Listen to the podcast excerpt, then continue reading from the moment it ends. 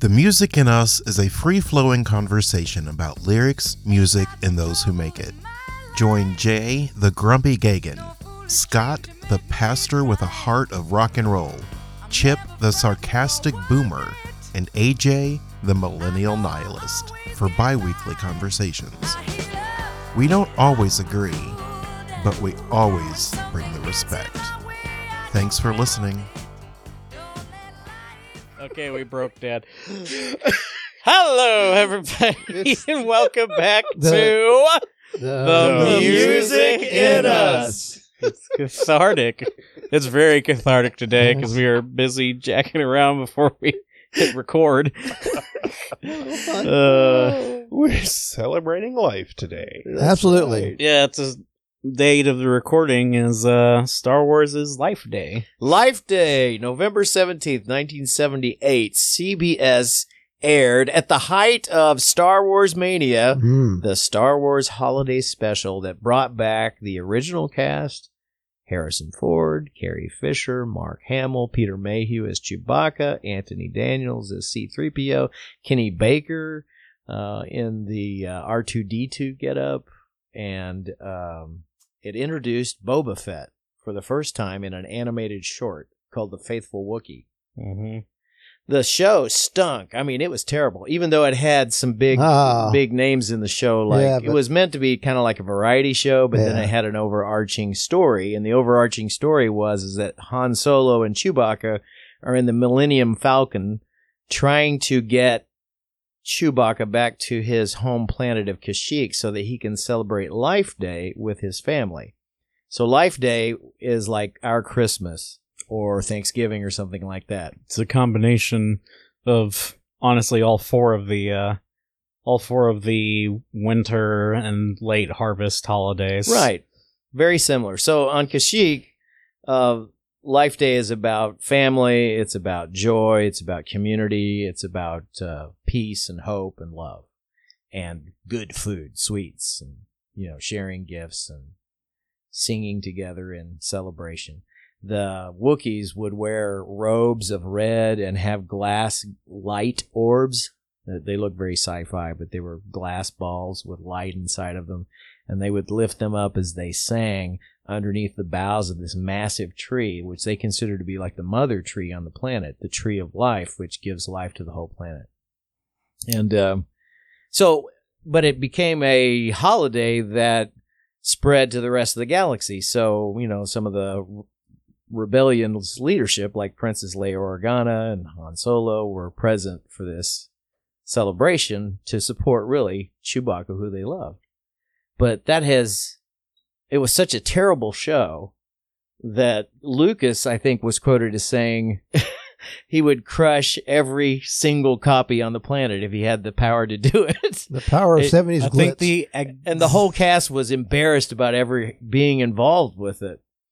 Uh, but it had Art Carney, uh, Harvey not, Harvey Korman. Yeah. It Harvey had Dent. Bea Arthur and Yeah. uh, Jefferson Airplane, or no, Jefferson Starship made a Yeah. made an appearance. Yeah. I mean, just you know, it was crazy. it was a stupid music it's a great slice of '70s entertainment. Absolutely. '70s television entertainment. I wouldn't It call was- it great. Yeah, it was terrible. Serve But- me up. But I I'll mean, it's take a great helping. from the standpoint of nostalgia.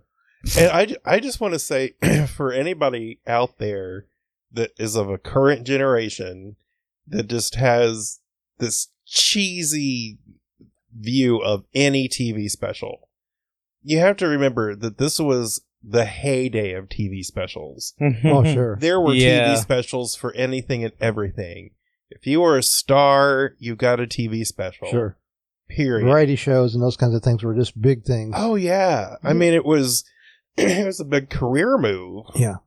To, to have a, a, a special. So I mean they were just everywhere. You could hardly Yeah, go a week sure. without some Right. kind of TV special. And. Harvey Korman was a big TV personality. Oh yeah. From the So Carol, was Carol B. Burnett Arthur. show. I Carol mean, Burnett show. B. B. Arthur Arthur, was on from the- the what was the Golden Girls? From the Golden No, yeah, no, no. Before that was uh, um Maude. Maude. That's Maude, it. That's it. That's it. Yeah. That, that Art was Carney was early Honeymooners. television. He was Moon with uh, Jackie Gleason in the Light honeymoon. Show. yeah. That's where he made his name, right? Hey, Ralphie boy. Yeah. well, Barney Rubble probably was uh, you know, Absolutely. a spoof off of Art Carney's Sure. character from The Honeymooners. Oh, really? Absolutely. I think Is that so. factual? I think so. Oh, that's interesting. Yeah. The youngest person by 30 years is just sitting here acting like he knows what the hell y'all are talking about. Yeah, I watched. Yeah, I watched The Honeymooners with Dad. You know, or the Jackie Gleason show. Oh. Yeah, I watched yeah. it with Dad and Yeah. Mom at, at home when I was a kid growing up. But anyway, back to the holiday special. You know, like I said, the cast were embarrassed to have been involved in it, and Lucasfilm, you know, tanked it, put it in the vault, tried to suppress it as much and distance themselves from it did as a much as really good could. job of it. It's Yeah. hard to come by. But hey, let me just then just the say, internet happened. Yeah. let me just say that Lucasfilm continued to put out television offerings that were deplorable. So you had the Ewok Adventures that came out after the end of the original trilogy of films. So in Mhm. like 84 and 85 somewhere in there they put out those Ewok Adventure movies. Mm-hmm. And you know, again, fans love them cuz they're a slice of nostalgia, but as far as it being good television it really wasn't. I you know. just remembered. Does anybody here watch the Goldbergs? No. Occasionally. Com- well, it's hysterical, but there was. It's set in the '80s, and there was a whole episode about this, about the star of the show, the kid that it's based on, trying to get a copy of the Star Wars holiday special Ah. because there was no internet, like you said. Yeah. You know, there's no internet, so if you didn't catch it, especially that, which got yanked real hard after, like you said, yeah. you know, so it was all about him scheming to get a, a VHS copy of. Well, of it. it's now been embraced by Lucasfilm under the Disney umbrella and Disney Plus. Uh, Really? yeah. It. Uh, yeah, you can find there it are Disney rumors Plus. that the holiday special is actually being restored. They've already pulled oh, something I failed to mention is that, or did I say it already? There was an animated short with Boba Fett. Mhm. Okay, Yeah. Okay, so that was the first time that audiences got to see Boba Fett was in that animated short before Empire Strikes Back came out in 1980. Is that the only reason it got canonized? Uh, well, that's part of it, I think. But that animated short is available on Disney Plus now. Uh, it's called Vin- in their vintage Star Wars collection, so you can watch uh, that short. It's called The Faithful Wookiee. But the rest of it, you can watch the entire holiday special, all hour and a half of it on uh, YouTube, or you can watch little clips of it on YouTube. I would recommend if you don't watch anything else, watch Carrie Fisher sing at the conclusion and the climax of the entire episode, her Life Day song. She gives this beautiful speech, which, by the way, me and my brothers here tonight celebrated Life Day together. Woohoo! We sang around our little uh, Life Day tree with our l- candle lights and and uh, and we repeated uh, Princess Leia's speech. So she gives this great speech, and then she sings this song, and, and it's, it's really kind of I think I sold Smarmy my soul in that and- ritual or something. I'm not real sure. Yeah, It's- it's- when he when he says It's we, 70s he means shows. he did everything. we awkwardly stood there thinking the whole time, Scott, you really have a problem. This I do, I do. This I'm is a how big- horror movies start. I am a big. this is Star what we Wars call addictive behavior. You wanna No, a demon? no, That's how you it's an excuse demon. to Actually, this is an intervention. In fact, this whole podcast, we're not discussing the other three songs. It's just not well, even but, okay, so that's a great segue. I I'm mean, just this kidding is you. the Yeah, we're music just in kidding. it. So why the heck are we talking about Star Wars? Well, Star Wars, a, a whole bit part of what makes Star Wars great is its music. well, yeah, John Right? Williams, John Williams legend. and the original uh, movie had this cantina scene in Mos Eisley where Luke and Obi Wan Kenobi meet Han Solo and Chewbacca for the first time, and there's this band playing, and the the alien species are called Bith. And they, you know, they look like the classic big-headed, bulb, bulbous headed Call me a bit. You're a large Bith. black-eyed you know aliens and they're playing you know it looks like woodwind type instruments although Right. they're sci-fi versions of it they sound like a benny goodman big band Yeah, I'd say kind of a swing jazz kind of sound. And the, the song by the band which by the way they actually have a name dan figrin and the modal nodes. Dan figrin and the modal nodes or daan. It's d apostrophe a n. Yeah, Dion. daan. Yeah, and the, figuring in the modal nodes. Modal And- node, I think, is a uh, like a vehicle uh, part in the in the Star Wars universe. Okay. So it's like uh, so it's like any of the other uh, bands where it's the main character's name and then like hmm a na- uh, some random name for all of his backups, like George Thorogood and the Destroyers.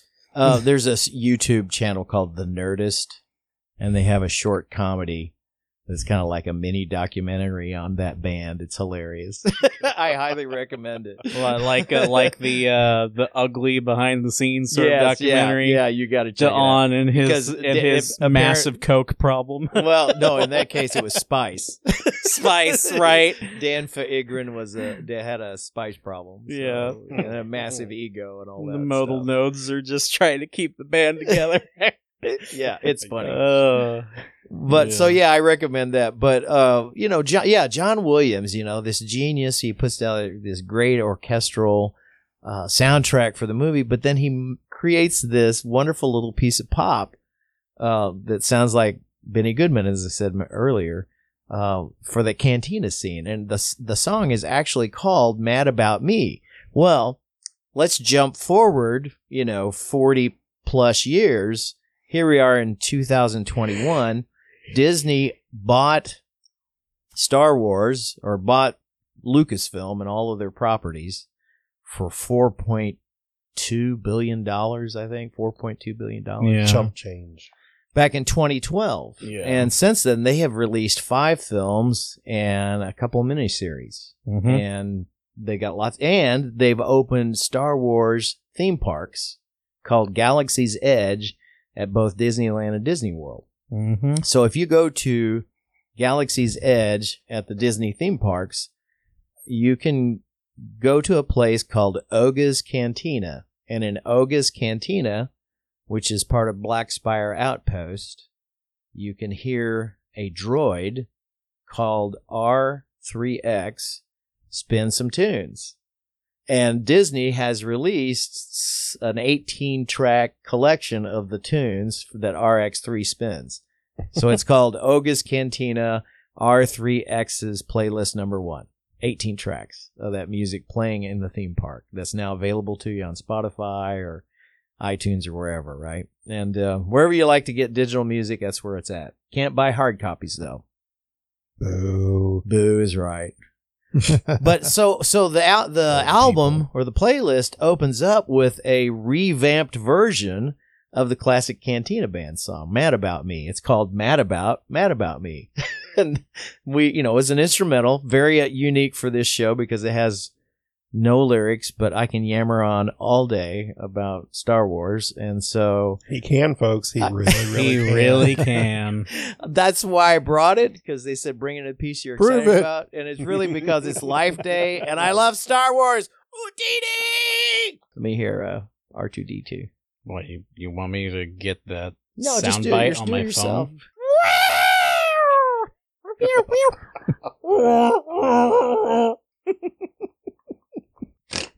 The force is a with us, bad all right. Feeling about this. Was Harrison Ford in the holiday special? Oh yeah. he oh, was. How does Oh, yeah. how does he feel? Oh, he's embarrassed. He thinks no, I mean, how does he feel about a possible re-release and a remaster? I don't know that anybody's told him or he even cares. You know, yeah, he, he has doesn't care about completely separated himself now. He's Oh, really?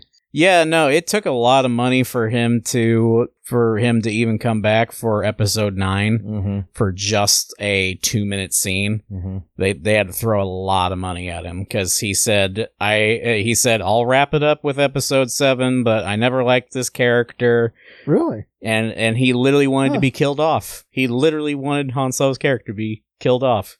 Hmm. And so it happened. Murderer! But then he came back in episode nine because As Carrie a- Fisher died, and he Yeah. was really doing it to honor Carrie, Mhm. Yeah. And the which money. was nice. But it was also the money. Yes. money, Carrie, the fat money. wad of That is- cash. so the thing, okay, so she's dead, but she's in two movies, right? After she died, right? She's in all three of the new sequel films. Right. So they shot, Digital you know, like all sorcery. films, they shoot a lot of footage that doesn't make it into the movie. So they, in the ninth film, they took unused footage from The Force Awakens and from, I think, The Last Jedi. Yeah, a little bit of The Last Jedi, but most of it was all Unused The footage Force from The Force Awakens. Awakens. And they wrote scenes specifically to fit the unused footage they were going to use in the film to make it work with General Organa. and then a whole lot of digital animation. Both re-digital animating her the way they did with uh, Tarkin, the Rogue One movie, where she looked like plaster. Mhm. also, like cutting out the whole entire scene around her Mm-hmm. from the original footage and Right. pasting her into the uh, Right. into the scene. That's true. But it, it worked. It was pretty effective. Oh yeah, worked, like oh yeah, it worked. really unless you well. Just were unless you were you know? literally looking for all the digital flaws you don't notice you don't really notice at all Yeah. So I love Star Wars. Did I say that? Sorry. It's Life Day. Happy Life Day, everybody.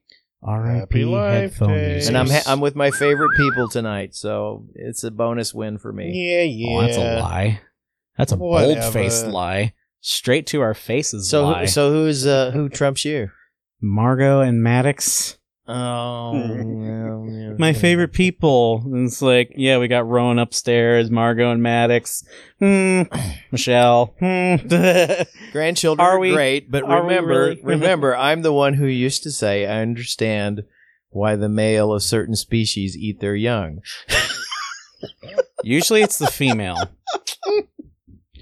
You're No, that's- lucky that's you the didn't mate marry a there. praying mantis. Yeah, The you know female it's eats really the you mate. know it's really you, you know it's really funny for all of the uh, battle of the sexes with humans and everything. Uh, in most of the animal kingdom, it's matriarchy. Like oh yeah.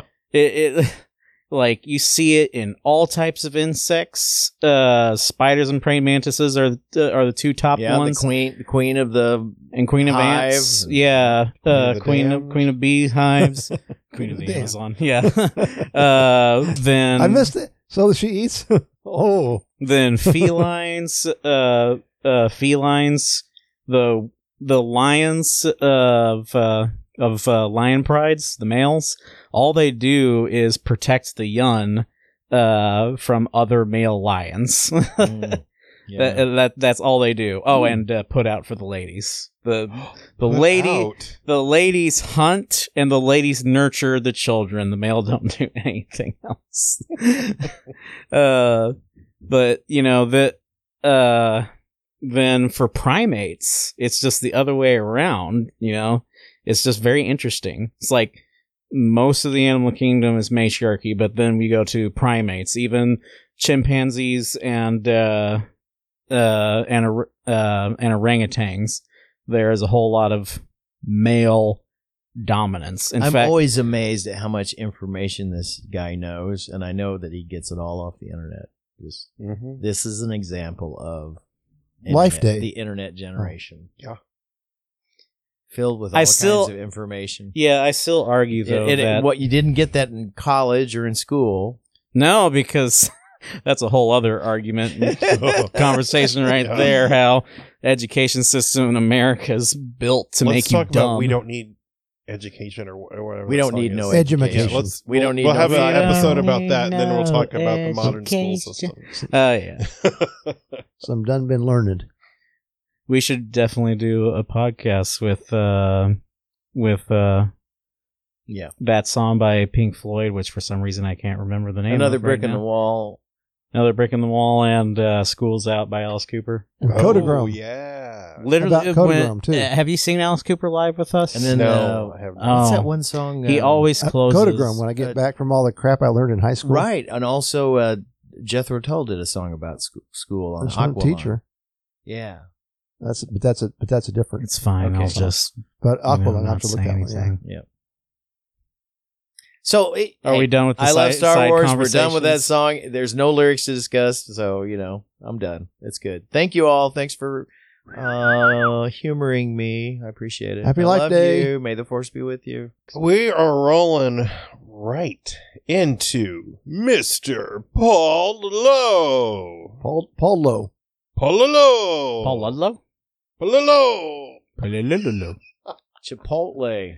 Chipotle. Chipotle. All right. So uh, pictures from Ho- of home. Uh, Deep Purple song off of their very famous Machine Head album. Mm-hmm. Um, kind of one of their that one and I guess Made in Japan are probably the two most famous albums that they've done. What's the name of the album?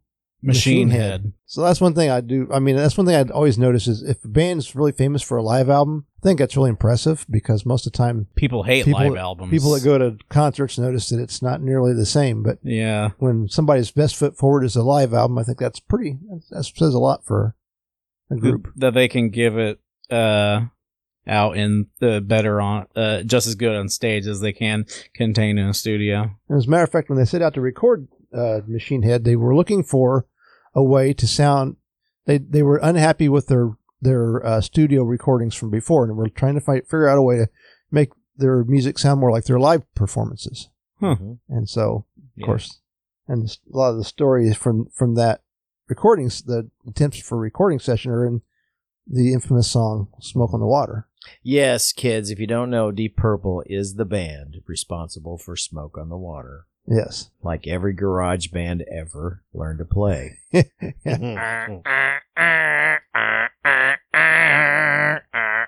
And what's that song about? And It's what's about a fire that happened Yeah, at a went- gig in Sweden. Well, they went to they, they, There was somebody somebody, somebody go set off fireworks or something and shot a caught on flare at Frank Zappa's concert. They shot a flare and Yeah. it lodged in the roof and it caught fire and burnt the whole place down. And luckily, no one no one was harmed. But Yeah, and it was built on a lake, so Yeah. literally there So- was so- fire in the Smoke sky on the and water. smoke It, on the water. it, it literally uh Wow. yeah slid off uh yeah it, according to the descriptions i think it like it started to slide off down into the uh Mhm. lake so Mhm. the fire was extinguishing so all that yeah, that smoke the coming off is- the water and then but you they saw fire uh, above the tree line from the roof of the building burning so so Yeah. the song the song chronicles that whole experience yeah. quite well. I had no It's idea. really neat. That's actually really interesting. oh yeah yeah no i just find it funny that it's not for one of their concerts it's a song for uh, for a frank zappa concert Right. Right. Well, that- and I didn't even what know. Zappa got down like that for somebody to get so excited to shoot a flare off indoors. No, they, he was. he was And their I think quite their stuff, some of their stuff was in the building though. It got destroyed, right? So, probably. they, so Zap though let them use their sound equipment in some trailer or something. I think so. Yeah, I don't know. There's a It's whole been a lot. while since I've read the history on that song, but that's not the song we're talking about. We're true. talking about Deep Purple. But it's a it's a famous it's a famous And album. Pictures of Home. Pictures of Home. Um, it's just you know I I used to I had the eight track. All right, and so God, you're old. yes, And, uh, so, this mm-hmm. is one of those you know when in the seventies I, I I bought a whole bunch of eight tracks, which was you know not really smart, but just really- I had an eight-track player. investment. I had eight track player in my car, so that was, and so I mean, I'd have these big boxes of eight tracks, and anyway, so that's one of those where I'm you- sorry, I just hated eight tracks. Oh, I You didn't know like why them, I hated eight tracks because they cut in the middle of a song to skip tracks. Oh, sure, yeah, or or it's like if after a while the, sound will bleed through from one track to another. You yeah, can hear it. that, that was there that too. and sometimes they'll do like the fade, and then it clicks, and it comes back and fades back in, and you're just like ah.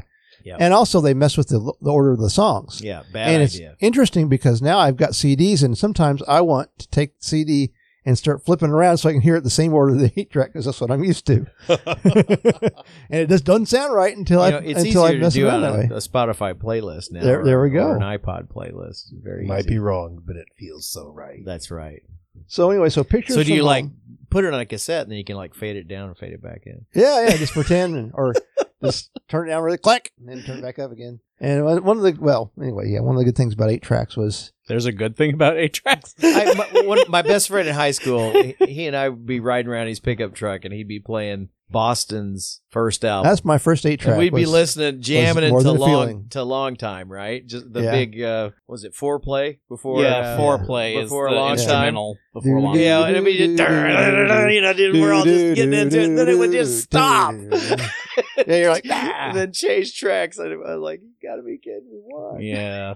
I'm glad I never had to experience that skip because it flows so nicely. yeah, it's, it's kind of frustrating, but it was portable music that Right. played in my car, Right. so that's what I liked. And um, but anyway, so that's the Machine Head's one of those albums, one of those eight tracks or albums that you know after a while you get to like every song. I mean, it, it some a lot of them you buy you're like oh there's a couple good you bought it because of the hit, you know. Yeah. and so you listen yeah. to the hit and you're like I really, can't find anything else on this thing I like. But Machine Head was one of those ones we just kept letting it go and let it go, and and, and eventually all these songs became very familiar and, and enjoyed all of them. And so Pictures of Home is one of those ones that really wasn't a big hit, but eventually became to me a big song. And and and I really didn't think much about the lyrics. Matter of fact, I th- I thought the lyrics were different.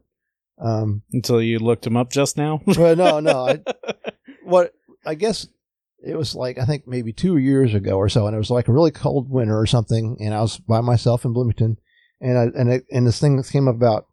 Um, I'm alone here with emptiness, eagles, and snow, and it's like, where does that come from? And then it finally hit me. It's like, so then I that's when I really started checking out the song. And I I, I kind I, I I enjoyed the words. It's I think the it's it's interesting what he says and what you know what he's saying about apparently the song is basically loosely based on their experiences of uh, being isolated and recording and you know not being able to be home with and, and, you know they apparently they they recorded and toured a lot and so you know they were just kind of stuck somewhere doing these recordings and uh, I think and it ended up being a really nasty place to do recording because the place they wanted to go was burned down uh, so loosely that's what hate I- it when that happens. but it, he just kind of tells a story of a of a guy kind of isolated and things like you know um, somebody shouting up at a mountain only my only only my own words return nobody's out there it's a deception when will i ever learn i, I just like that kind of stuff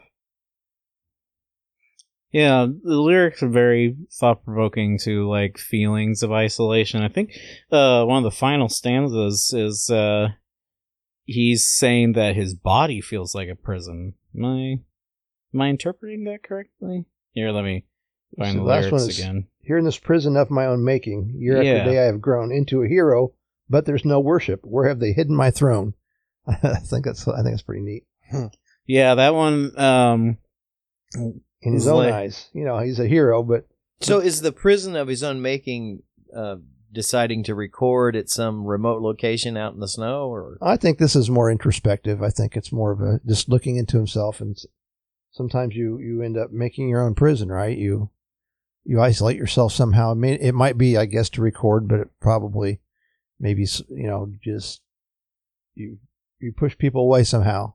A mm-hmm. prison of your own making. Somehow you've pushed people away, but you you know to you you're still a hero. But there's no worship because you're the only one that thinks that, right? And so mm-hmm. where have they hidden my throne? You know, well, it's you're looking for that to be recognized, but it's you can't looking find. for some validation? Yeah, it's gone. There's no throne. a congregation of one has no throne. Hmm. So that's what I. That's why I picked out the song. It's kind of it's kind of autobiographical.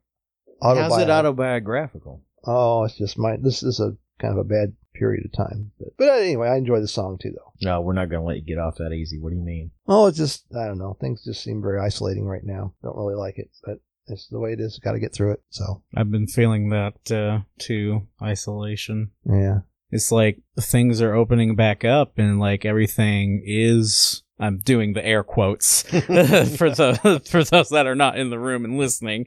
Uh uh everything is supposedly back to normal and opened back up and everything, but it just everything just feels still so distant and isolated. I think it's just everybody has become cold, malignant to it. Keep, keep on- No, no, like uh, like uh, I my interpretation to uh, the use of snow and the unfriendliness chilling my body uh, in the lyrics is talking about you know cold emotions and sure, like absolutely. the we use the word cold to like describe like an unfeelingness or a uh uh what's the word? Uh like a benign neglect. Apathy. That's the word. Apathy. Uh they don't care whether you live or die you know? They like you matter literally nothing to people. And i've i mean i recently have moved to the east side of indianapolis so that right. that could will probably plays a big part in it because there's just people that have a rough time through life living over there, and uh, even worse people there making making the rough life even rougher. Talk about all the shootings and stuff on Yeah, the east side. living on the east side. Well, and just in general, people are rude, unfeeling, and you know, just nobody helps each other. You know, there's no general It really human is. being it's hard to describe unless you've actually lived there. There, it's an entire microcosm. It is. It's like you could just cut it out of the city and put it anywhere, and it would just stay the same. It's yeah, ugly. it's its own. It's like its own ecosystem, its own nation. It's just the ghettos of cities are a completely different world, yeah, yeah, they are. and you just don't understand that till you get there. Everybody's living on survival instinct alone. And that's yeah, that's the unfortunate thing. They're fighting against. Uh, And sometimes when you're living in survival instinct, you're like, after a while, you're like, why the hell am I trying to survive this crap? Who cares? You know, this is getting old. It's t- I'm tired. Junk. well, yeah, I'm, for, I'm, I'm, I'm trying to like peel that away from myself. Yeah. because I lived over there for three years, and a year of that was with a child. So it's really hard to extricate yourself from that survival mode. yeah, defensive Yeah. survival mode. It's like you're constantly looking over your shoulder and trust no one, and haven't spoken to any of my neighbors except for the older couple next door. I just, you know, I've I've learned over the last I don't know a decade or so, just leave people alone, they'll leave you alone. That's just so cold.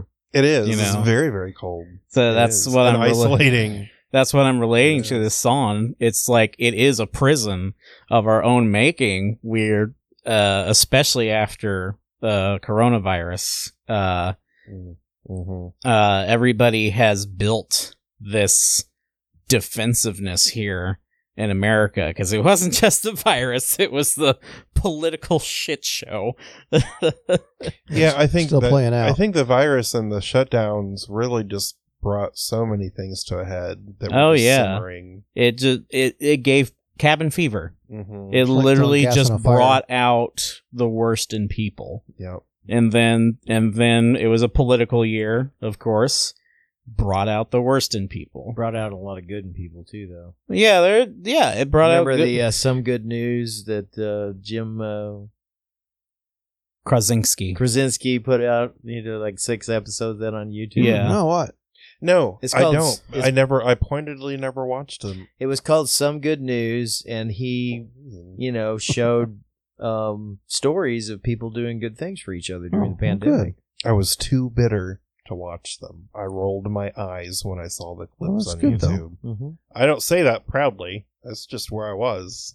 it was like good news. No, I, I'm just saying good that there was good things, you know, There Good. are Good. that There- happened there during were. the pandemic, and that the the better side of human nature Was came also to there. the fore. I can appreciate it now in retrospect. Yeah, but uh I can say uh with utmost uh with like almost utmost assuredness that we are at least amongst the top 5 nations that handled the virus the most poorly. Yeah. And like oh, just I'd say li- number one. well, yeah, yeah. I'm not completely 100% educated on it, so I don't want to just go ahead and say number Mm. one. Yes, I was thinking that. uh, but yeah, it's just like I'd go on Reddit and everything, and I see international posts, and it's all you know, a bunch of uh, a bunch of uh, memes where it's like people walking by a burning building or something like that. And it's like always the thing that's wrong is whatever is going on in the U.S. and then uh, and then the regular people walking by are literally the rest of the world or Europe. You know, the first Yeah, time I remember, There's a lot of people want to be here.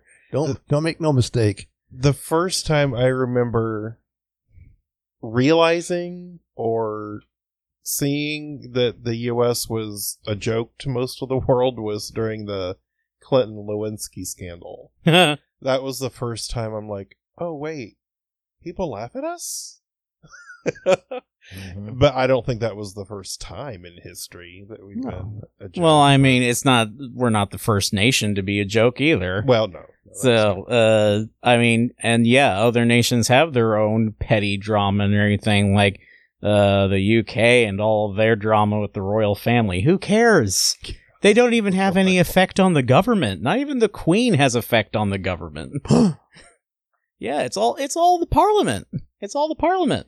So, Chip, I think I think what I'm hearing is you're not actually alone in your isolation. I think that we feel that with you. well, We it- certainly we understand. can't. Yeah, yeah. I we can't one hundred percent empathize with you, of course, I mean, because we are not in the same exact different. situation as you are. But uh, I can also say that it's not just you. I feel like it's just people are just so shell shocked from the from this global pandemic and everything that has happened along with it that uh, people have just not returned back to normal yet because we're still scared. I'm not sure if I'll ever go back to a movie theater again, and that was used to be one of my absolute favorite things to do. That immersive experience, just the thought of it freaks me out now. Just sitting in a fishbowl. A petri Yeah, dish. I will. I'll Yeah, go back yeah. sometime. I'm not, and, and I'm not Person I making used to go any with doesn't wanna go it's anymore, a so- feeling. It's just like a feeling quit going. inside me. It's just an intense discomfort. The thought of sitting down in a movie theater. I don't think I'll go back. I don't know. I'd rather have Chip over and watch a movie in my living room. All right, No. movies. Well, yeah, movie night, any night. Well, I mean, there is there is a lot of signs uh, pointing to the possibility of the death of uh, of movie theaters. Oh, it's as an coming. industry altogether. it's Hmm. it's been coming, And I mean. Disney's already capitalizing on it with their premiere uh, Yeah.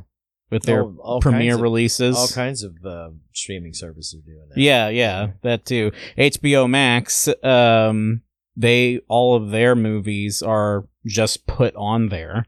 You don't even have to pay an extra charge for it, which I think is. Do you really think they'll completely die out? I don't think they'll completely model. die out.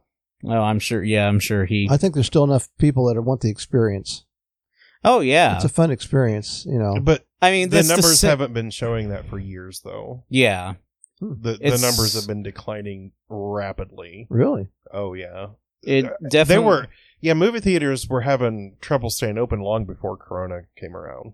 So that's why like some of them just went under because of Uh-huh, that. 'cause that they were was- already. They were starting. they were already on the edge, and it's like, uh, by. oh, just shove them off now. Yeah. well, I mean, think about it. Uh, lots of movie theaters now have those fancy recliner chairs and everything. Oh yeah, that take up the space of two and a half Oh, yeah. of the regular chairs. Right.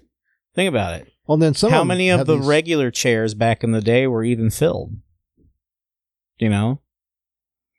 Then then you just uh, up the ticket up the prices of the ticket and do less seating but more comfortable seating and And some of them have like dinner things too. There, I went to this one where they show, they serve you dinner. oh yeah. Uh-huh. Oh, I you're- like The popularity of those Studio of those Grill is that place even open anymore? No. Is, Oh. is did it not survive? No. So you can that uh, that place was actually going under in 2019, but Mm. that was because of bad management and bad hiring. yeah. No. Yeah. That's sad. Uh Yeah, no, but there is um the lounge uh that where they've converted the old Coca-Cola plant over on Mass Ave. Oh right, the bottle works. Uh Yes, yeah, there's a new movie theater there Hmm. and that is one of those dinner places. Is it? Yeah. It looks like a nice theater. I didn't know it was a. Dinner It actually place. yeah, it's uh it's pretty nice. I went there on a date once and their food's pretty nice. You know what I want to see though? I just want to see pictures of home. Do you remember the movie? home. Do you remember the movie uh, Jeremiah Johnson starring Yeah, Robert yeah. Redford? I saw so that. that's kind of the vibe I get with this. You know that that you know him alone in the mountains, Right. and the snow, Right. the very real possibility of starving to death, Yeah. the- freezing to death, being Well- eaten by a bear. I mean, all that stuff. How will they find me? Maybe they don't even know. Right. Yeah. Remember and remember he found one of those mountain men frozen Yeah. to death. Yeah. up I remember that tree? scene. Wow. So so yeah, so I mean, so I kind of hear that some of that fear or wandering, you know, going on in this song. But the very first part of the song struck me completely differently. And I, I, you know, and maybe it's just because I'm a pastor, but I heard it in a kind of religious direction. The guy's shouting up at the mountain, and only my own words return. You know, there's nobody there. Right. Yeah. I kind of wondered about that. too. It's a deception. When will I ever learn? So I- was thinking of somebody railing at the heavens, looking for an answer from God, Oh, and so- hearing nothing, and say- feeling, and that's one of the loneliness, loneliest feelings. Oh, I I know. Yeah, I've been. Yeah, I understand that one completely. Is completely. to scream out for help when you're at the end of your rope. and Well, that there's- can There's nobody there. There's no answer. There's no voice. right. There's oh, nothing. yeah. Absolutely. that line. cold, chilled, alone, emptiness, unfriendliness. Unfriendliness chilling our bodies. Yeah, yeah. So that's what I heard. And and the, but then later, as you go into it, and of course, when you give it the context of they were recording in this remote mountainous area, um, I I can kind of you know see it in another. And the interesting too. thing too is it, the first part says in whispering pictures of home, and then it says something about I think uh, or is it taunting with pictures of home? yeah, And then the last line one and screaming out pictures feeling of home. feelings homesick. It keeps going back, getting louder and louder. You know, Yeah. this is this is not going away. It's getting worse. Yeah, All work and no play makes Jack a dull boy. But Jill's very rich. That was a shining reference. great thing about art this is a snapshot of a moment the good news is that you know I you don't don't you don't have to stay there I hope not.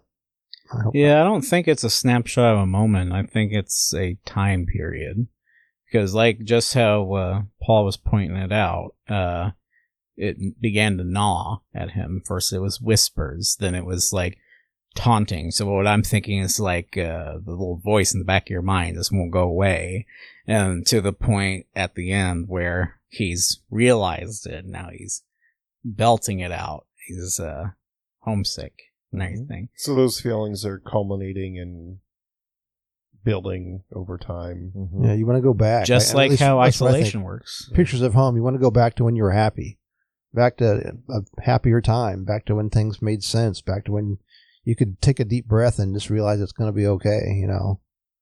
There's It's a pop still- song you would probably like called I Wish that literally is that as a song.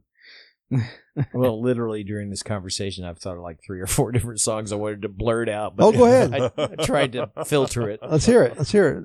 oh I've, I've well one of them was isolation you were talking about isolation earlier have you heard johnny depp and jeff beck cover john lennon's song isolation No. it's fantastic highly recommend it What album was that on?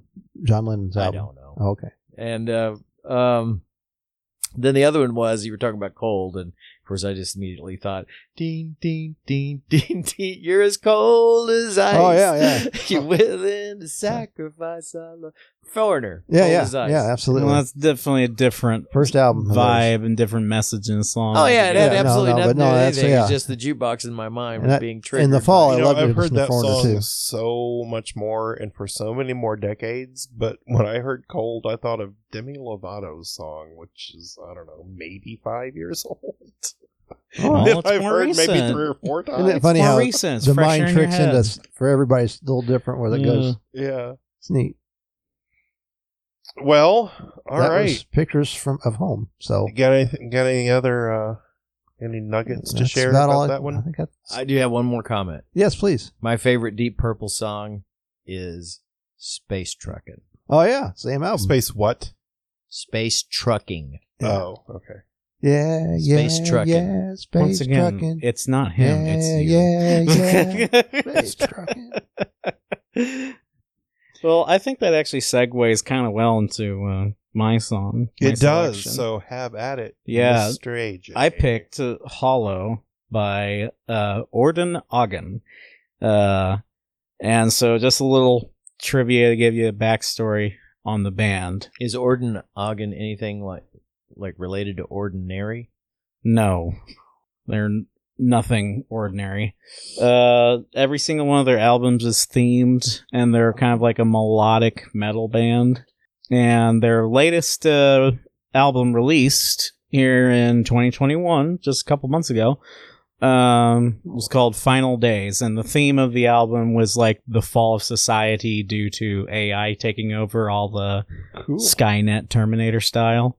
Um, so it's got a lot of good, uh, good like end of days style songs on them, but all of them really have like an underlying theme or like a hidden message. But this song is pretty more straightforward. Um, and it's the chorus is hollow minds, hollow souls in this hollow land. Beware of the path of the men they follow. Uh, and it's talking about uh, it's talking about the higher ups in society and uh, you know news outlets and uh, and uh, influencers on the internet and everything are all just condoning what's not right or they're just spoon feeding you the BS. Because lyrics to this song involve like uh, big faces on the big screen are controlled by the unknown. They're taught to condone, or like uh, the first verse is they'll find a reason to uh, they'll find a reason. I forget it. You gotta look it up.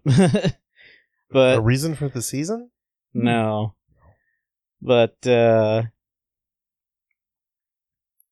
lines is like they will label dissent as treason and uh flat out brand you with ill fame.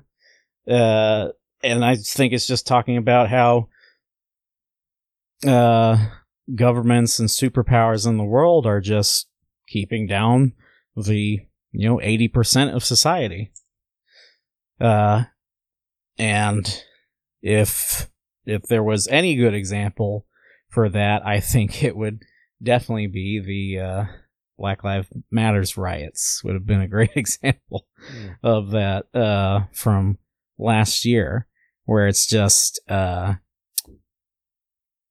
another man gets uh, killed by uh, police seemingly based on the uh, color of his skin and the higher ups the president the senate you know nobody's doing anything about it and uh honestly uh one could say that uh trump uh, straight up defended uh white supremacy yeah, he, but he never, you know, approved or de- or devouted it. So I think it just goes well with the feelings of isolation because uh, just how the band members of Orden Ogden feel it, so many other people feel it. Like there is a malicious intent of uh, of the rich and powerful to uh, segregate out and single out all the uh, little people so that we can't unite together and realize, okay, things could be going way better for literally everybody involved, but you want to keep it all for yourself, so let's do something about it. Now, yeah, you could be saying I got my tinfoil hat on, but uh, No, I don't know. The, the, the invisible power behind mass media, you know, who is it? Who's pulling the strings? Who's funding it? Who's deciding what the narrative is going to be? I mean, it is extremely manicured and controlled. And, uh, and the thing of it is, is we don't know who that person is or those people are really. We really don't. I mean, even Washington and the, pol- and the politicians are in the pocket of some unseen force, which is alluded to in the lyrics. Um, I love the. There's another song by the Who called "The Punk and the Godfather," Ah, and they kind of talk about this. Say, you know, uh, you only see what we show you. right. Breathe the air we have blown you. We're the slaves of the phony leaders. Breathe the air we have blown you. but I mean, you know, but it's the same kind of idea. This this idea that things are being controlled. Or Well, being- things things are shaped by somebody it's else's just agenda. We don't always see it. You know, we don't. We're not always aware of it, but you can see signs of things like ever since you know there's been a huge call for equality the last few years, right? One of the little ways that I've seen that change things in society in mainstream society is now I get asked on applications or when I'm taking a poll, a confidential poll, Poll. at work where you're not supposed to be able to be identified. Yep. That's crap. Anyway, things like that are now asking me to identify my sexual identity. while asking whoever's taking it. But me, I've always had a problem checking white, male. You know, no, I'm not a veteran. I hate answering those questions, always have, because I've never understood why does it matter? It doesn't. So you can be it cataloged shouldn't. and categorized. Exactly. And now it's like you care for what you wish for, right?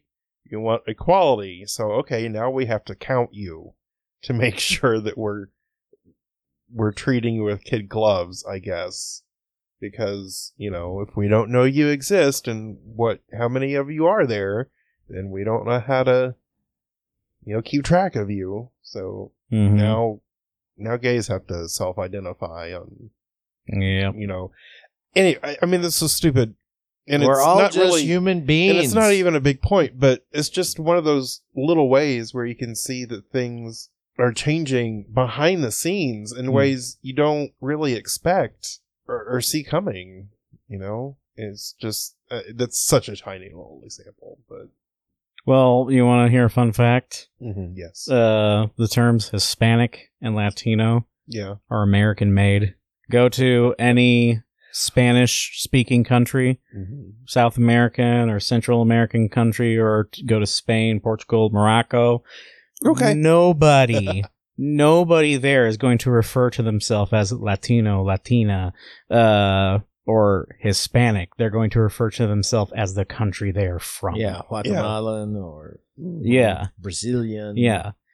I I don't. so yeah. they made they literally made that uh distinction for anybody that is of browner Mhm. skin to separate them out just like whites and blacks. yeah, yeah, it's disgusting. hmm It really is because there's just no point.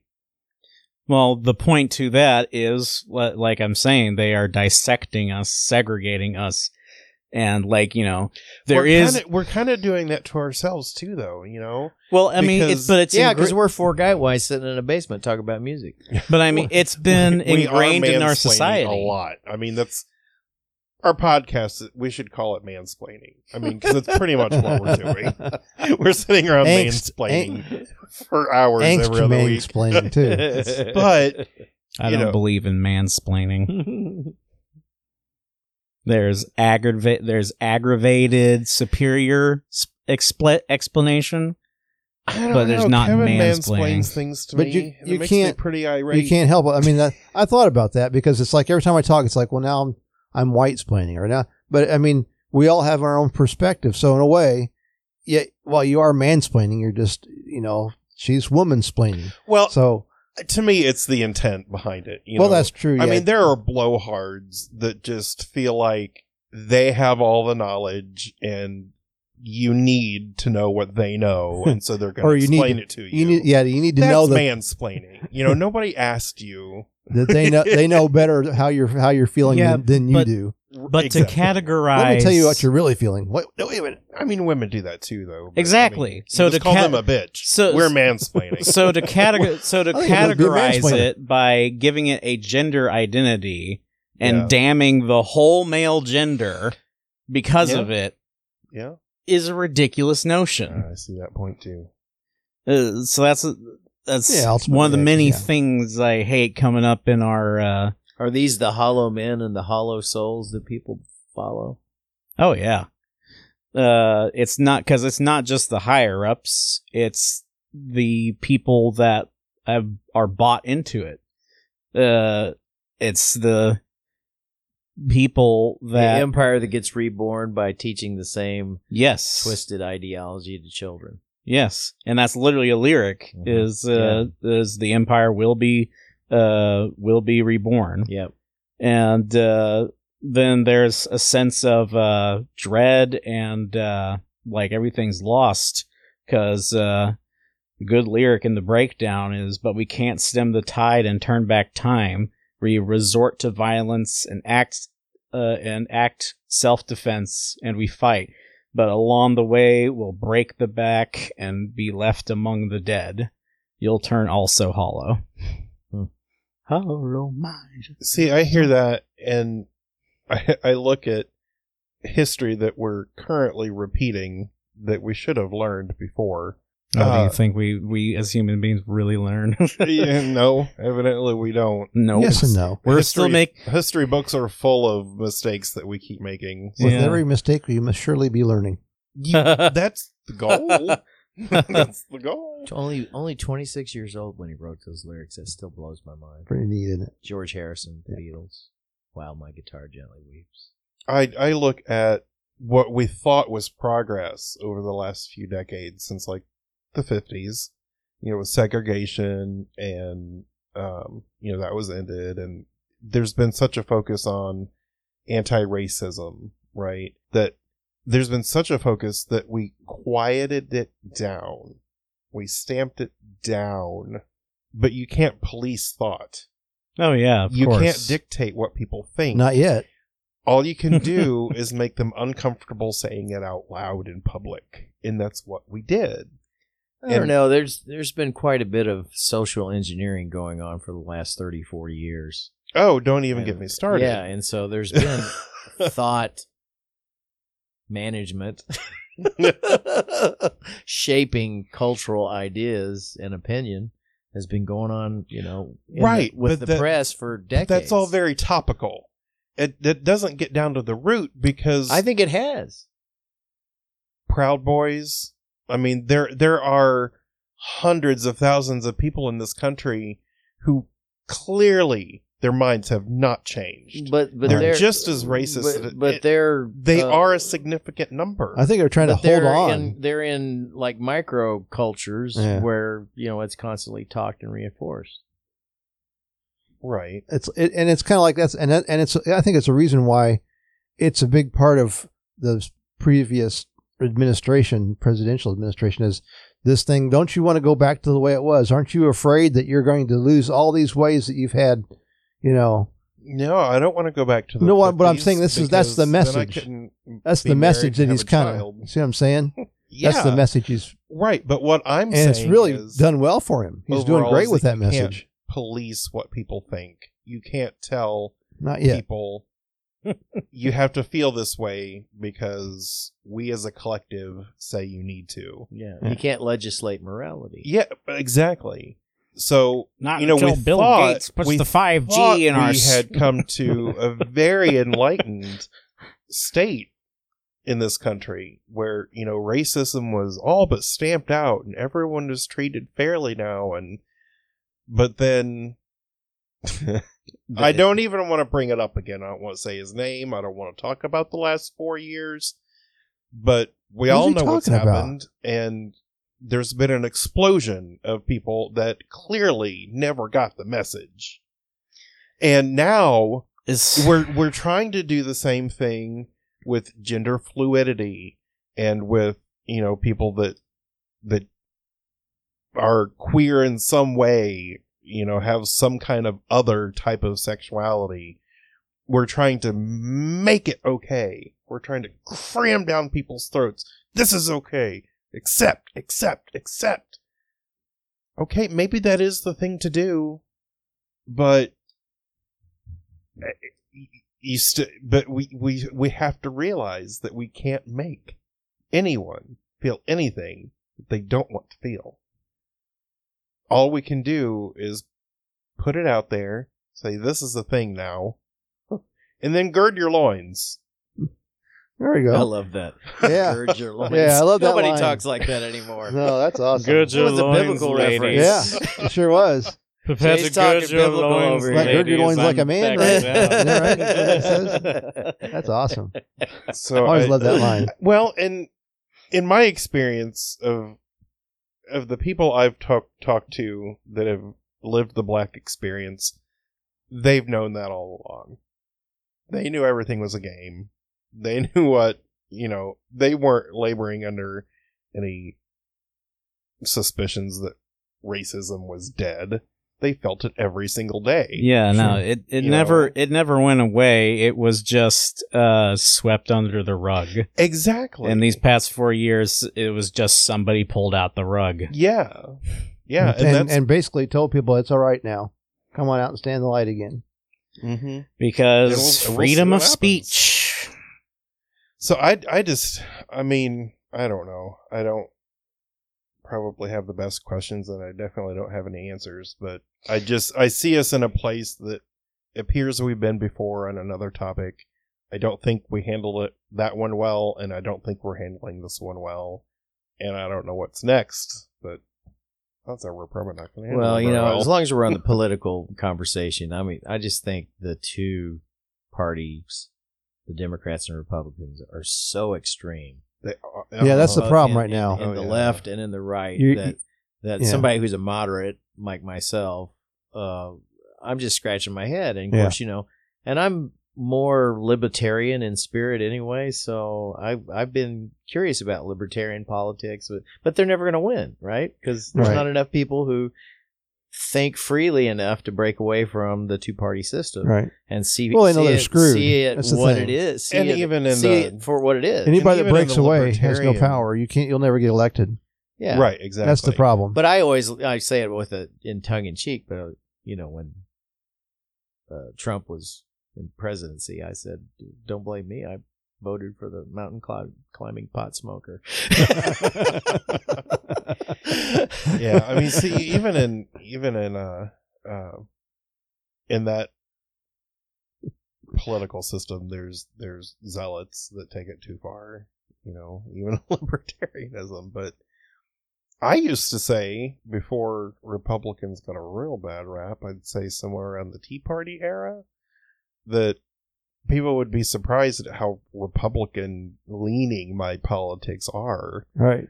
Um, But now, if you're not so would far to the right, then even, you're yeah, even- I would never, I would never say that now. Yeah. You I mean, know, that- because it used to just Unless mean conservative. Way over there. you know, I don't you're know what a rhino is what you are. You're a rhino, right? yeah, yeah, basically. Like, you know, so, like I said, like moderates, you know, we just basically don't have a have a t- seat at the table anymore because. And usually, the thing is, and the thing too is, most of the times, the right answer is somewhere towards the middle. Yeah, Well, that that's democracy, but And we're we're not not- in a democracy. We're not allowed just to think that way getting anymore, worse. and it's just like I'm getting tired. That makes me so frustrated.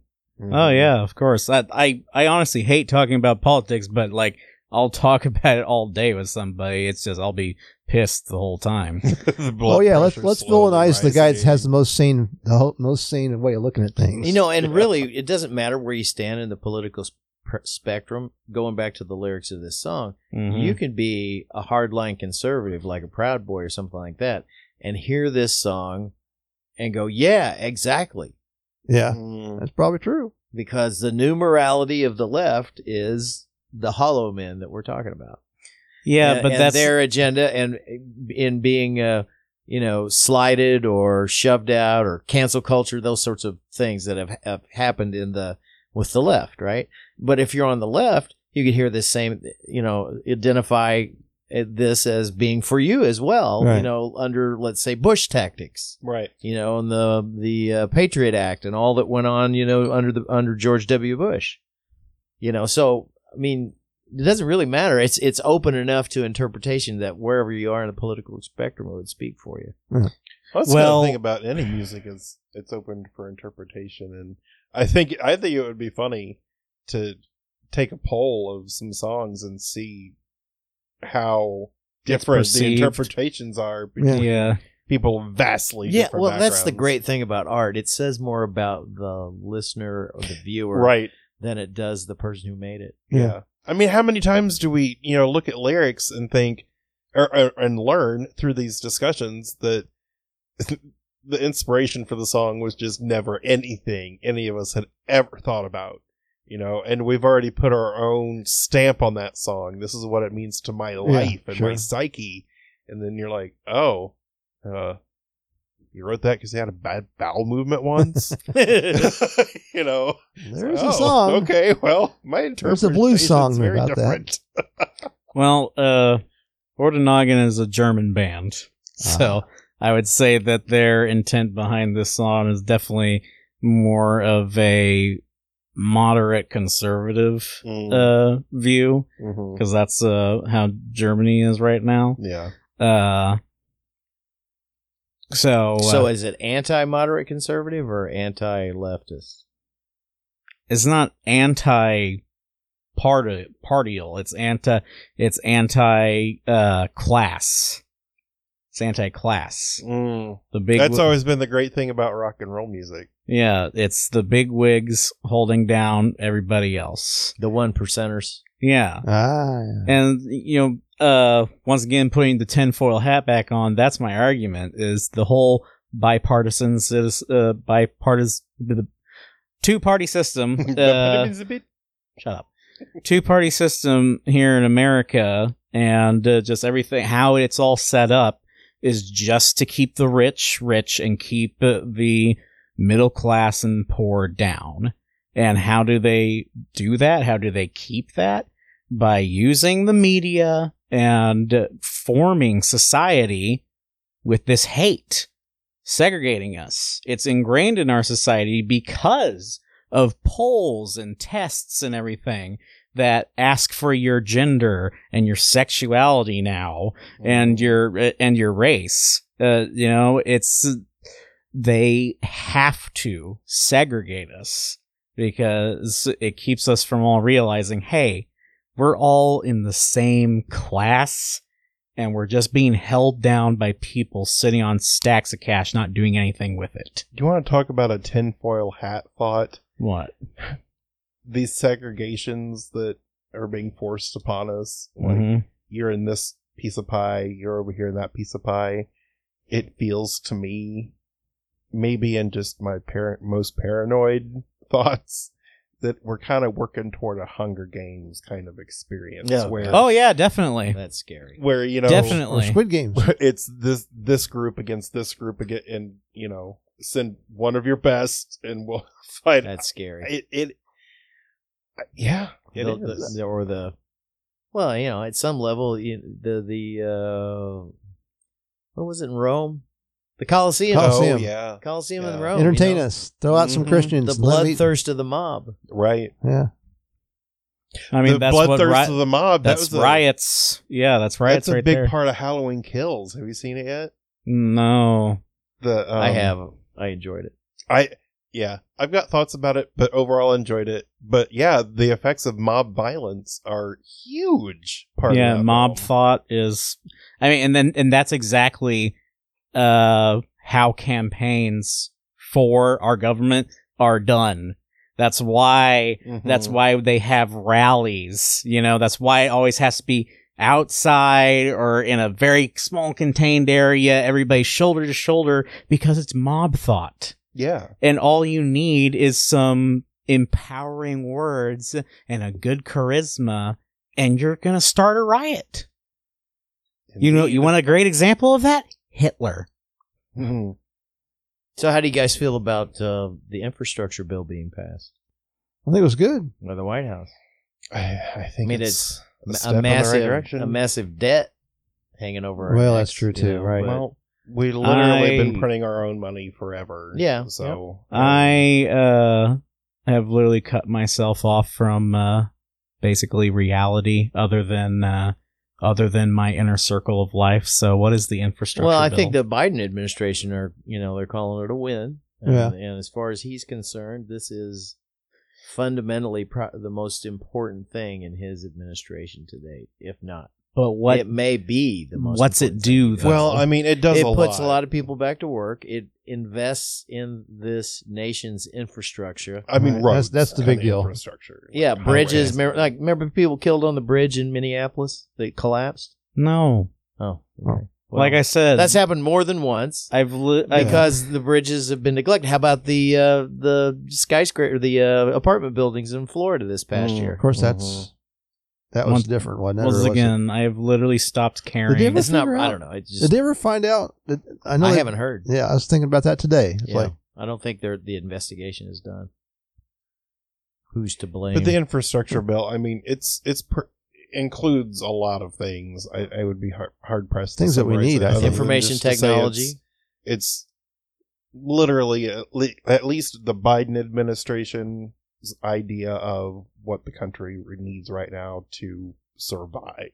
hmm Okay. well, kind of invest in the future, shore up things we haven't taken care of for a long time. Exactly. I think it's probably a good thing uh, that the cost is the thing. We don't ever really worry about the cost anymore. But but that's not just a Democrat thing. That's the thing that they always want to hang that on there. But whenever somebody wants to build a wall, all of a sudden the pocketbooks open up and oh, yeah, millions and millions for. So it's like, come on, you guys are the same. You just you know, On bunch of- one hand, let's take money from the military. Now, just think if if if Obama had said, "Well, we'll take some money from the military to fund something I want to do," they'd have gone crazy. Well, see, and they But did- Trump says it's okay. crazy because you know, And it's like, "Oh, that's a great idea." Oh, yeah, sure. pulling out of Afghanistan, so they are going crazy about that, and that is a whole other debatable issue. Yeah. However, if you're just talking about money, not being in Afghanistan anymore and spending trillions Sure. in that arena, you know, is gonna appropriate is gonna loosen up some funds for the Sure, sure. infrastructure bill. Ah, but it'll make our gas prices higher. No, no. yeah. I know. I know you're kidding. Well, it's just walking ride bikes. Oh, I'm not. oh, I'm not. I'm not kidding. I'm of the, once again putting on the tinfoil hat. The entirety of the uh, Middle Eastern wars was all for uh, making sure that we secured our 34% cut of uh, our petroleum and oil that comes from the Middle East. the spice must flow. Spice must flow. That was a Dune quote, by the way, ladies. Oh, and yeah. gentlemen. Which spice in the Dune mythology was essential to space travel. Space travel. Wow. But it also just happened to be a drug as well. Yes. How that works? Science so were fiction, the, Were man. the Spice Girls any kind of a major force in that movie? I mean, technically, That you book- don't get Not at high all. on No, gasoline. No. See, they should But have, they should have made it put it Lucas, in there. but Lucas got his idea for spice in the uh, Star Wars ge- uh, galaxy uh, from Dune. You know Uh, what? I'm sitting here with a s the Star Wars nerd, and we're talking about Dune. So I'm going to tell you guys a little secret that I have discovered about the movie Phantasm. I think, okay, it's not a discovery as much as it is an opinion, but if you watch that movie, I think it ties together. I think it's crosses over and ties together Dune and Star Wars. Okay, you're gonna have Phantasm. to unpack that one for me. Hey, what is the last line he says before the kid gets yanked through the mirror? Uh, You're coming with me, boy, or I, he usually just says, boy. By the way, I got to see Anger, Angus, Angus Scrimm in person not long before he died cool, at a horror convention. cool. And it was one of those moments that I, it was just one of the top moment of, it's a type, lo- top Surreal life moment. moment. Yeah, I saw He- that in the. He's, he sat there, he sat there, sat because he was like 187 years old. and he's super tall. and he's super tall, and he just recited Annabel Lee. Wow. Just fell off his tongue like water, and it was the most beautiful thing. Oh, it was it was amazing. Wow. It was absolutely amazing. That voice. Yeah. was I saw that movie in a drive-in movie theater Yeah, when, I did when too. it first came out. that one in the Watch fog. it it scared, again. it scared me to death. Watch it again. That Think- one in the think of, fog were back to back. The spice and Dune, and I don't know those little creatures with hoods that aren't Ewoks. Jawas. Jawas, yeah. Think of Jawas and Spice, and then rewatch that movie again, and we'll talk about it. again later. Okay. For now, we're going to That's segue Homework.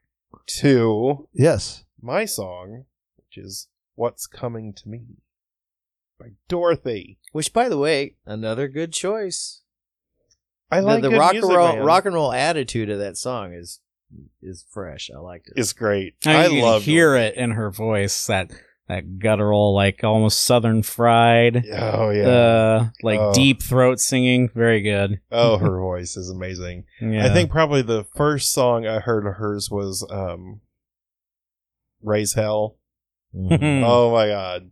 I don't even know this uh, artist. I'd never heard of her. Before. Oh, you're gonna oh, you're gonna before love you her. brought this song in. She's but- great. and I'm not real super happy with the production because it's too much. It's got too much of today's production values in it that back in my day. kind of suck. The guitars are like really way down in the mix, and you know, and I much rather have the guitars way up in the mix. But lyrically and her performance, rock and roll, baby. If only the Rolling Stones had done it. well, the Who, really. Maybe Can't some explain. ACDC. Alice Cooper did a great job. well, maybe they can uh, get with a, the Rolling Stones on, on stage and Yeah. do it. But anyway, uh, she rocks. I'll move out of the way. She rocks. She's great. Her get out of the way. And uh, to me, this was this Stay was a my little lawn. different for her. Um, what at least for videos I'd seen, like you know, pretty straight up rock punk, you know, kind of visuals. This this video is is very stylized, and um, I to me it was, I mean, she's like in these grand gothic costumes and stuff. It's, um, You should put a link for the YouTube yeah, I should because it, in the description for this episode. I don't know that it really informs the song, but it's an interesting video with some cool visuals. But um, I mean, this is a, to me this is a great breakup song.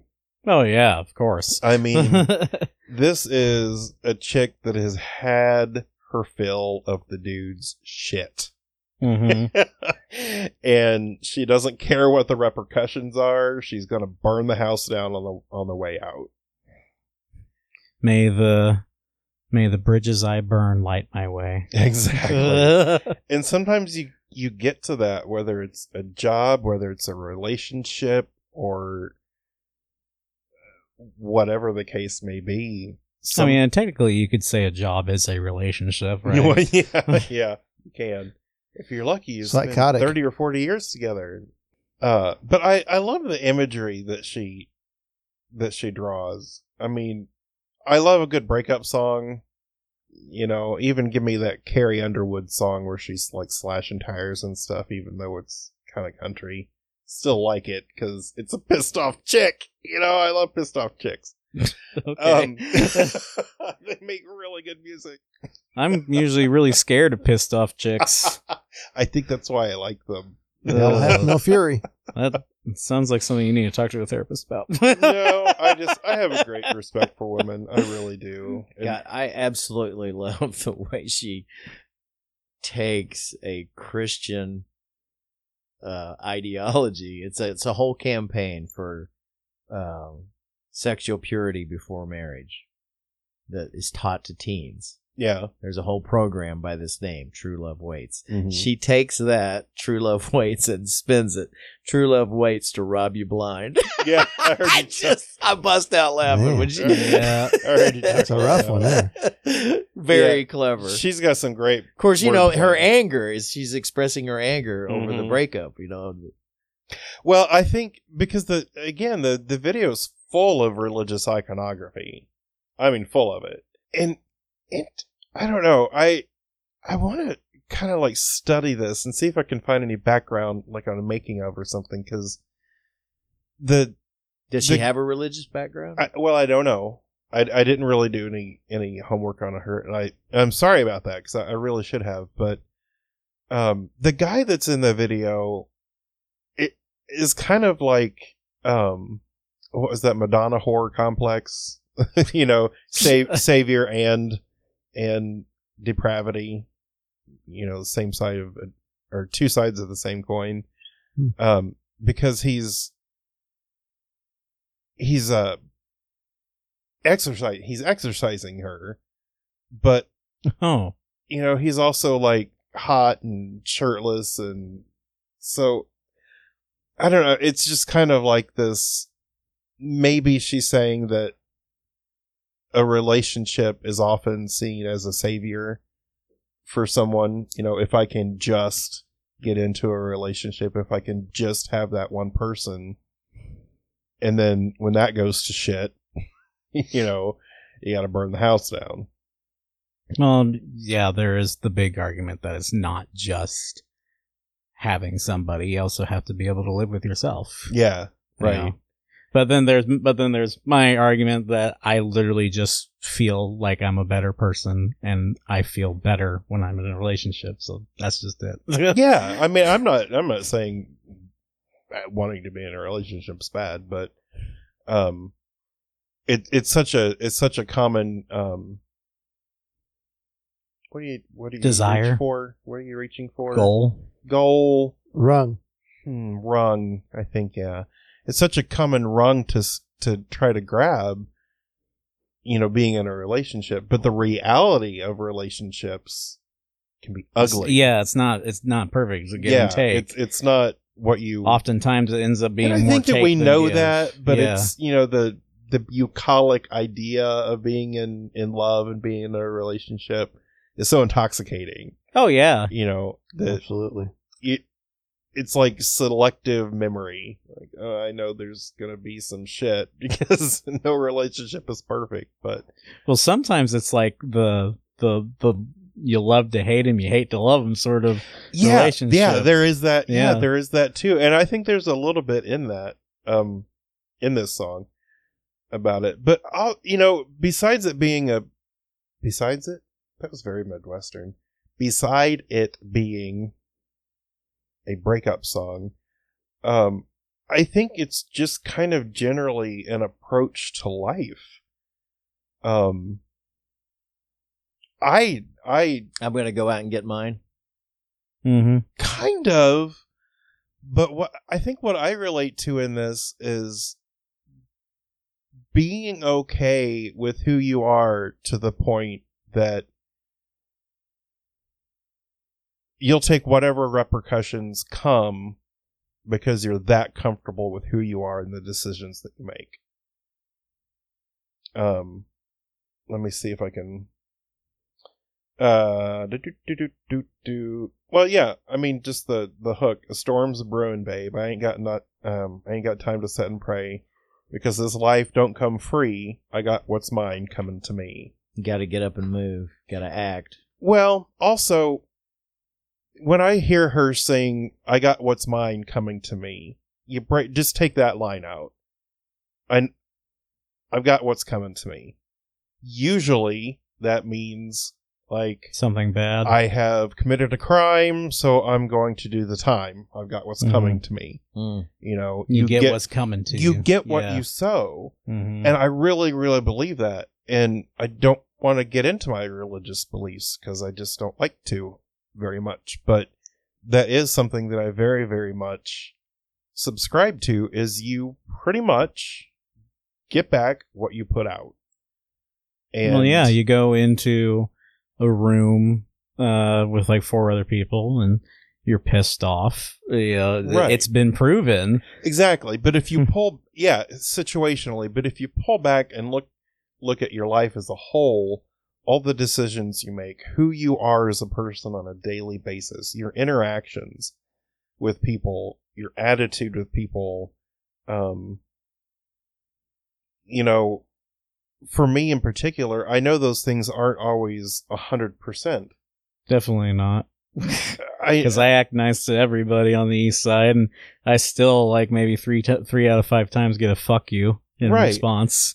but for like for me i know that you know sometimes i a lot of times i don't respond to people the way they expect me to. And that can create some tension. And you know i don't i don't think of things the way people seem to think of them and that creates tension. And what all that brings to me is that i'm me. I like me. There are reasons that I am me. I know what those are. I've made peace with it. Take me or leave me. Um, and I think that's what she's saying. I've got what's mine coming to me, and I'm okay with that. Whatever it is, I'm good with it because I'm good with who I am. And I think also that's where you need to be to end a, a toxic relationship. You have to get to that point where you're so okay with yourself and who you are that that you can say no i i'm walking away from this Well, walking away sometimes, though, I mean, even if you're not, maybe you realize this relationship's not going to work out and you're wasting each other's time. Even if that person doesn't want to leave, but you know it's not going to work out. I mean, I don't. I don't want to be by myself and I'm not happy with myself. I don't like me at all. But I've so I've got to say goodbye because I can't- I can't start a different a different thing unless I cut that one off. right and, And it's not fair. In the end, it's not even fair to her because, you know, just holding on and saying, I want to make this, I'm gonna, I don't want to hurt your feelings. That's robbing her time. Even if she says stuff like, well, I'll always love you. I'm never going to let you go or I'll kill myself if you say goodbye or whatever, you know, you, it's still, it's just, this is not going to work. you know? right and i mean pardon the misogyny of the phrase but at some point somebody's got to grow a pair in that Yeah. situation right and say you know we're both going to thank me for this later down the line but this is over Yeah. um it, it's hard to do that Yeah. And, hell, it's real hard, I especially when you, you, you don't wanna hurt somebody. something you know how it takes you feels. You know how it feels to be rejected. yeah and, And you, so so you don't want to you do, do, that not want to do that. I mean, But know, if it's just because you want to break not up with somebody doesn't mean you don't like them either. It's just Right. you realize this is not going to work. It's just not going to work, and I can't I can't do any more to make it work. Mhm. If you're not going to try something some things on your own too, riding it out past its expiration date and so it's not great you just got to do it, even if you know lots of people are going to be mad at you or think you're a terrible person. So I hear empowerment, personal empowerment. You know, she's Mhm. she's taking that and she's taking charge of her life and her direction right as she comes out of this broken relationship that Mhm. she's hurt over, she's angry over. Uh, but this phrase that I just keep coming back to, I don't understand. It says, I've braved this hurricane. Now, I'm assuming she means the relationship that broke. Mhm. And then she says, and I got mine. And of course, quite often she's saying, I'm going to get what's coming to me, right? I've got what's mine coming to me. And then she says, I got mine. So is she talking about the same thing when she says that? But in context, it sounds like I've got my own hurricane blowing right back at me. So I'm not quite sure what she's trying to mm-hmm. communicate there. How do you read it? I've braved this hurricane and I've got mine blowing right back at me. Uh, to me that's an acceptance of the repercussions of ending it you know because it's not pretty for either anybody Sure. you know even if you're the one that decided to cut it off for the betterment of your both of you doesn't mean you're not going to have pain and have repercussions from making that decision it's still going to hurt and you're still going to grieve and have a process um, then. yeah Uh, I think the music video actually helps with that context there, because you're saying that in the music video, the the boyfriend uh, idol is like exorcising her. So when I'm thinking about it, I'm thinking like interpreting as uh, in the relationship, he's trying to change her, uh-huh or she's got bad habits that she knows she has, and like he's like guilting her over it and everything Mhm. like that. And so when they realize they need to end this relationship, you know, uh, she's saying, you know, these last few months of our of our relationship has been a hurricane. I've braved it. I've tried this with you, but I can't do it anymore. And uh, That so, part I get. so she's leaving with her demons still. She has not been exorcised as as per the Mm. music video. So she has her own flaws and everything. And uh, so maybe like it's their final fight for the breakup Mm-hmm. and you know they start throwing the accusations at each other he has just as many accusations for her as she has for him so she got hers as an accusation. She Yeah. took, she took the yeah what was coming at her from. Also, though, I, I that makes a lot of sense. But when you were getting there, I also thought that I've been through relationships that I don't know. In retrospect, in retrospect, maybe it was sixty percent toxic. You know, maybe 10, 15 percent neutral. and uh, but there's there's some good. You learn Sure. things. yeah You yeah learn things even through a bad relationship yeah that you can use to make yourself a better person or stronger. You know, maybe just realizing what this relationship is and that it needs to be over is what she needed to learn for her overall life path. You know, to move on to, you know, through you gotta kiss a couple toads before you catch your prince. yeah through every mistake we must surely be learning tie it back in Mhm. I love there that's sleeping. Spe- speaking of that, something I thought earlier because uh, Scott brought up a drive-in theater. Uh, sorry, going completely off basis.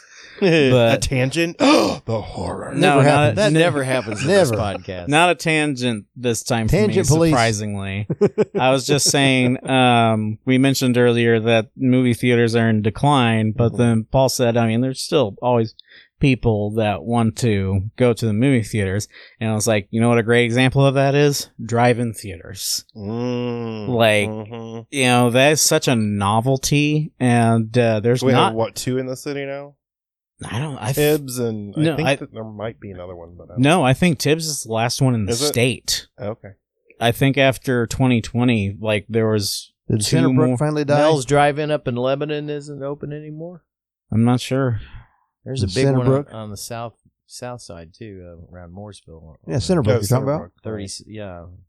yeah. I mean, those aren't in town. i could be i could No, be they're not. completely in a town. They are in it.